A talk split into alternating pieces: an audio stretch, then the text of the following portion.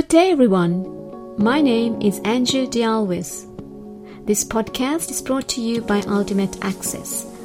Full details of our business management courses can be found in ultimate access dot net. In today's session, I'd like to discuss the topic budgeting and specifically focusing on operational case study. I'd like to go through the competencies that you need to focus on when you're writing your exams.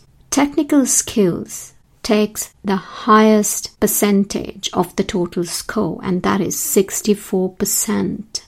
Your business skills is sixteen percent of the total score, people skills fourteen percent of the total score, and leadership skills six percent of the total score. In the operational case study, your role is a finance officer and you're responsible for implementing the strategy. Remember the word implementing. Therefore, your focus is on the short term. You need to understand costs and cost accounting in order for you to start preparing budgets and to advise about short-term changes in products, volume, and prices. Putting budgets together for the business also requires an understanding of how the business is structured. You will need to communicate aspects of the budgets during both preparation and delivery to non-finance staff. This is where your business partnering skills need to be emphasized. I would like to jump straight into a question related to budgeting, and this is a past paper question. This question is related to May twenty seventeen, Variant five, Question one. And the scenario is related to Ashworth Lee. Ashworth Lee joins the Ness Motor Company group. You receive an email from Gillian Ashworth, the finance director, and she's talking to you about budgeting and integration of financial systems. In this question, she is saying the following: please produce a report, which I can discuss with divisional directors, covering the following areas: an explanation of the concepts of responsibility accounting and controllability. And the second one is why a participatory budget approach would be more effective under a responsibility accounting system. In the area of responsibility accounting, we need to talk about budgetary control first. So you will write a little bit about what is budgetary control. That is comparing actual performance against the budgeted performance and taking corrective action where necessary. And you will also elaborate further about where it focuses on. For example, it focuses on cost for a department, business unit, product, or a division. So the responsibility for the sales and costs will be allocated to an individual manager. And if there are any differences between actual and budgeted performances, then the manager needs to, that is the manager responsible, needs to act either to revise the budget or to bring the cost under control. With this first introductory paragraph, you're demonstrating to the examiner your technical knowledge. Then you will go on to the next paragraphs, describing how you can apply this technical knowledge to your pre-seen and the unseen material that you've received. Another section that you will need to talk about is, if the responsibility accounting is to be effective, what needs to happen? So, if manager's performance is to be evaluated only on the costs that are controllable, that is the best outcome that you can expect. Because if we include costs that are not controllable by the manager, this will lead to demotivating factors, as the manager is not able to control these costs, and he or she is expected to be measured on these items.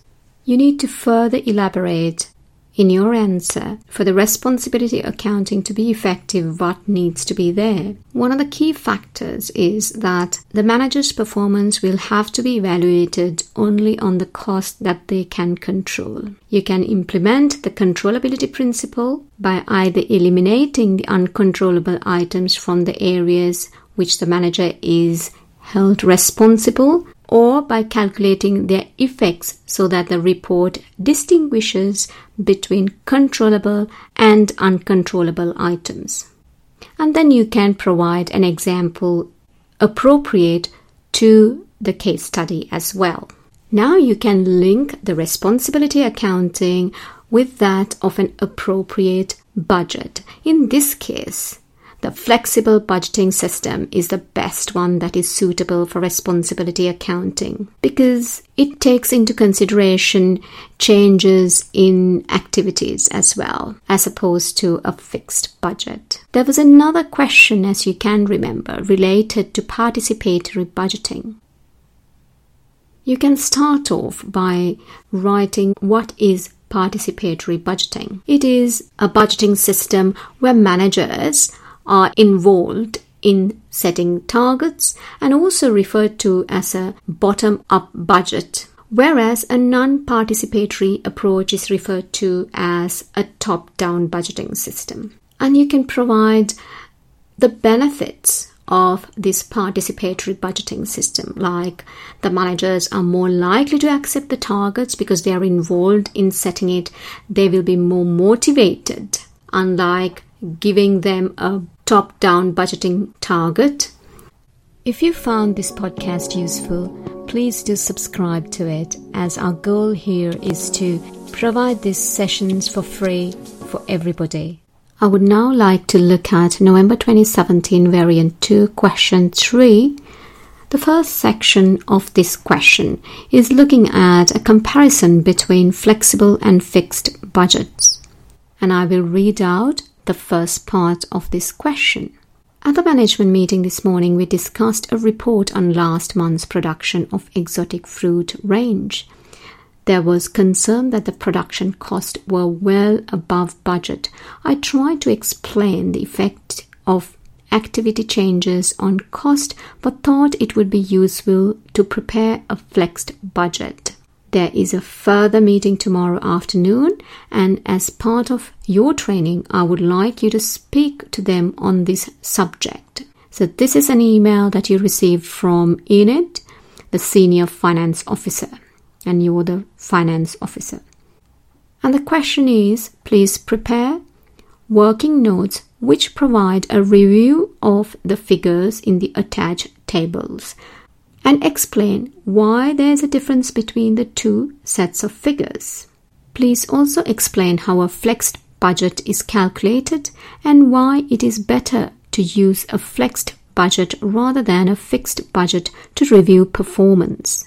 The examiner has provided two tables. In Table one, it gives you the fixed budget, and Table two gives you the flexed budget, and the production liters in the fixed budget is twenty-nine thousand five hundred and the actual is thirty-eight thousand. Whereas in Table two, the flex budget, the production liters is thirty-eight thousand and the actual is also thirty-eight thousand.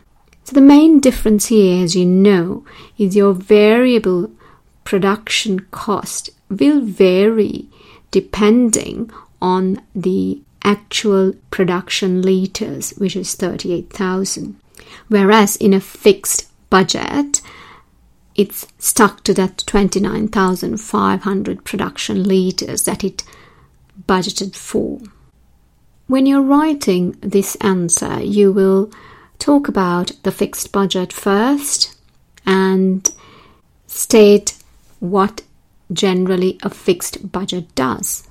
For example, a fixed budget takes no account of the actual activity.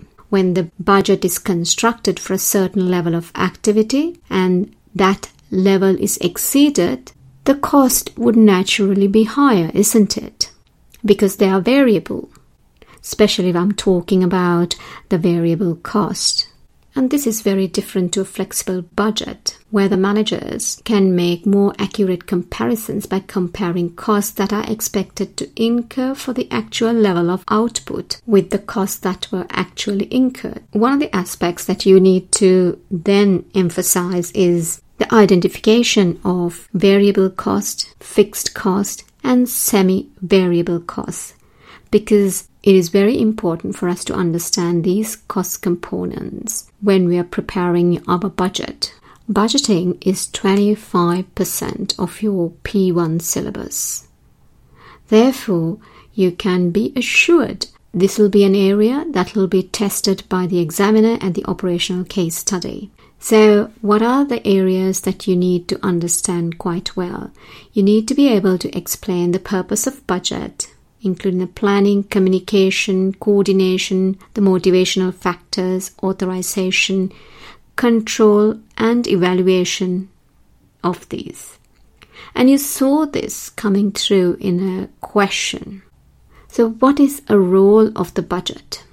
You need to be able to explain that, and the role of a budget within an organization and how it can affect the different stakeholders. And you should also be able to explain the purpose of budget, advantages, and the limitations of it as well. And as you saw, there are different types of budgets. And when preparing budget, you also use forecasting techniques. You need to be aware of those forecasting techniques and understand if the forecasts are based on predicted volumes or existing cost structures.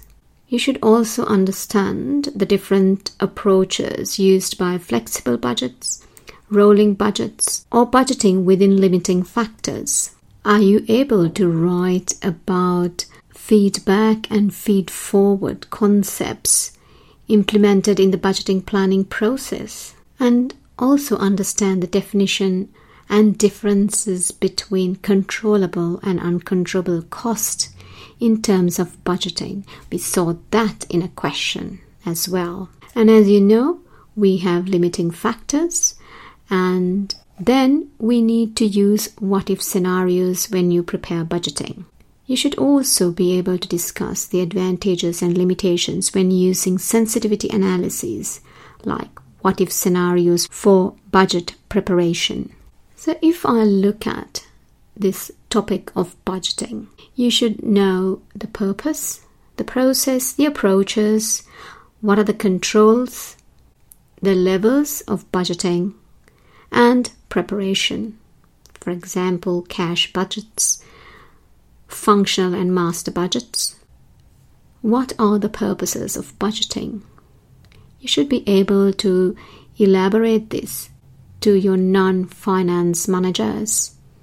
One is the planning aspect, the second one is authorization, third, controlling aspects that it has, fourth is a great communication tool, and the fifth is coordination between departments. With this short session, I hope you understood the importance of the technical knowledge and the application of it. And definitely, budgeting is a topic that you will need to focus on for your exams. I hope you found this session useful. This podcast is brought to you by Ultimate Access, and I'm your host, Andrew D'Alwis. Thank you.